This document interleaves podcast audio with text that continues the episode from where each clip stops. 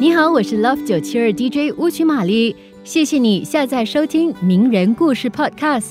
在名人故事中，我将和你分享一个个缔造奇迹的传奇人物，有刻苦钻研的科学伟人，开拓创新的时代精英，运筹帷幄的政治英雄等，希望他们的人生智慧能让你获得启发。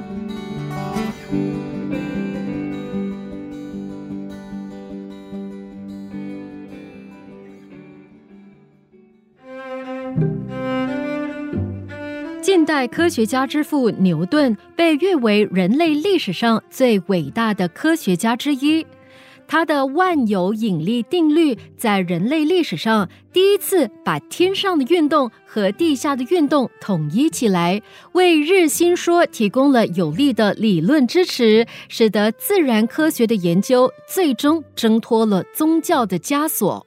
牛顿还发现了太阳光的颜色构成，还制作了世界上第一架反射望远镜。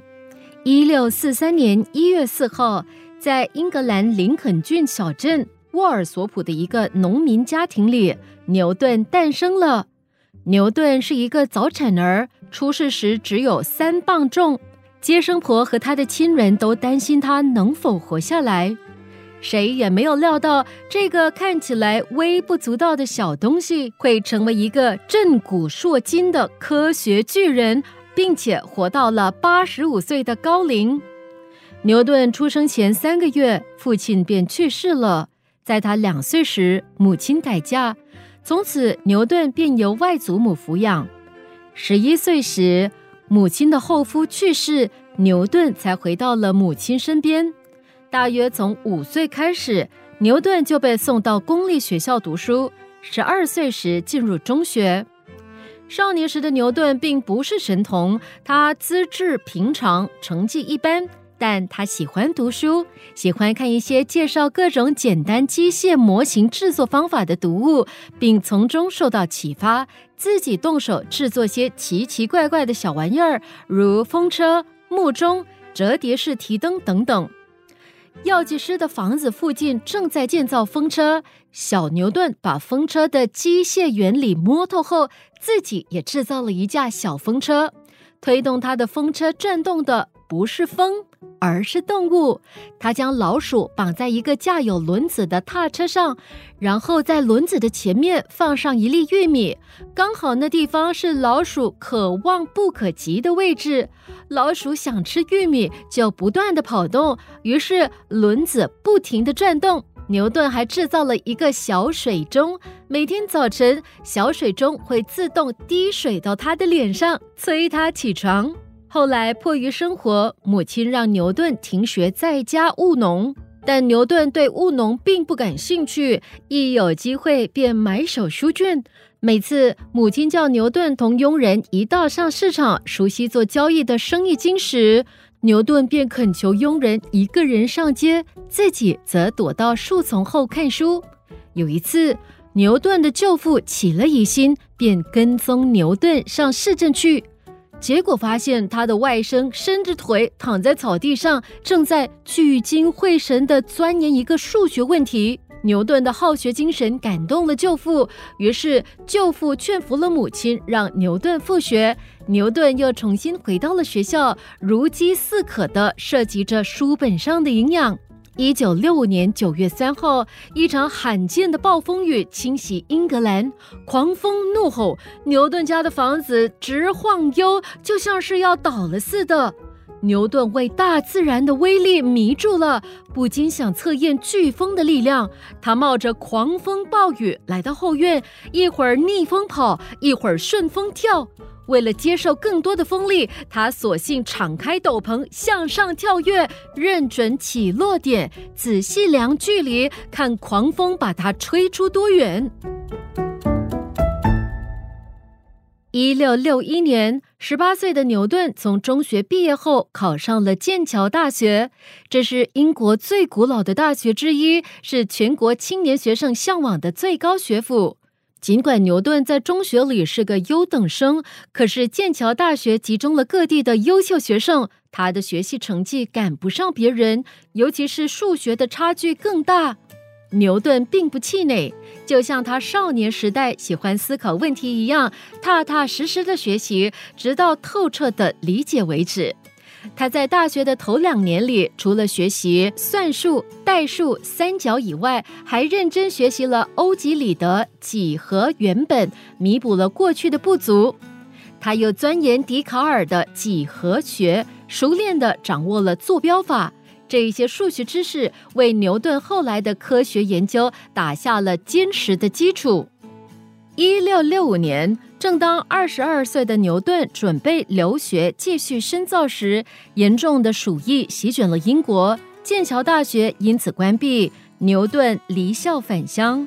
家乡安静的环境使得他的思想展翅飞翔，以整个宇宙作为他的藩篱。这短暂的时光成为牛顿科学生涯中的黄金岁月，他的3大成就——微积分、万有引力、光学分析的思想，就是在这个时候孕育成型的。可以说，此时的牛顿已经开始着手描绘他一生大多数科学创造的蓝图。1661年1月，有一天，牛顿请母亲和弟妹到自己的房间里来。房间里黑洞洞的，只从窗子的一个小孔中透过一线阳光，在墙上照出一个白色的光点。牛顿让他们注意看墙上的光点，他手里拿着自制的3棱镜，放在光线入口处，使光折射到对面墙上。光点附近突然映出一条瑰丽的彩带，这条彩带同雨后晴空中出现的彩虹一样，由红、橙、黄、绿、蓝、靛、紫7种颜色组成。牛顿和自己的亲人共同欣赏了人工复现的自然景象。后来，牛顿又用第2个3棱镜把7种单色光合成白光，他用白光分解实验宣告了光谱学的诞生。牛顿在探索光色之谜的同时，还在探索引力之谜。1666年秋天的一个下午，牛顿长时间埋头工作以后有些疲倦，就到后院去散步。他走到了苹果树下，坐在长凳上欣赏田野秋色。他不由得又想起了引力之谜，思维翻腾起来。突然，一个苹果从树下掉了下来。熟了的苹果为什么会向下掉？地球在吸引它。对，是地球的吸引。苹果熟了向下掉，扔到空中的石头也会向下掉，都是因为地球在吸引它们。地面上的东西都受到地球的吸引，月球所以会绕着地球转，也是因为地球在吸引着它。想着想着，牛顿的眼里闪出奇异的光芒，他长时间想了又想的问题，终于找到了解决的线索。24岁的牛顿发现了天地万物间都存在着引力，这种引力同距离的平方成反比。10多年以后，牛顿出色地证明了这个定律是完全正确的。1684年1月，在伦敦皇家学会的一个房间里，哈雷、胡克和瑞恩在讨论有关作用于太阳和行星之间的引力问题。这3个科学家虽然都认识到了引力同距离的平方成反比，但是由于他们的数学分析能力不足，无法证明这一点。他们反复地研究了几个月，始终捉摸不透。哈雷想到了以刻苦钻研著称的牛顿。1684年8月份，哈雷从伦敦来到剑桥大学向牛顿请教。当时，牛顿已经完成了从开普定律到万有引力的论证。哈雷深刻认识到牛顿这份计算的重要性，恳请牛顿发表他的著作。牛顿被说服了，开始动手写出划时代的巨作《自然科学的数学原理》。这部巨作从内容、结构到数学方法的选用方面都遇到了极大的困难。牛顿以他非同寻常的才智，牺牲休息时间，放弃娱乐活动，日以继夜，如痴如狂地进行写作，终于大功告成。1686年4月完成第1编、第2、第3。直到第2年春天才脱稿。全书于1687年夏天出版，受到学术界的赞颂，很快销售一空。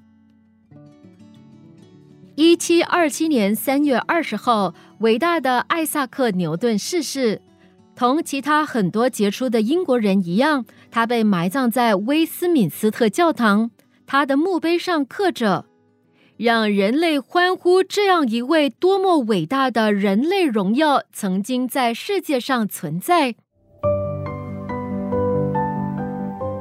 即刻上 MeListen App 下载收听更多名人故事，你也可以在 Spotify 以及各大 Podcast 平台下载收听。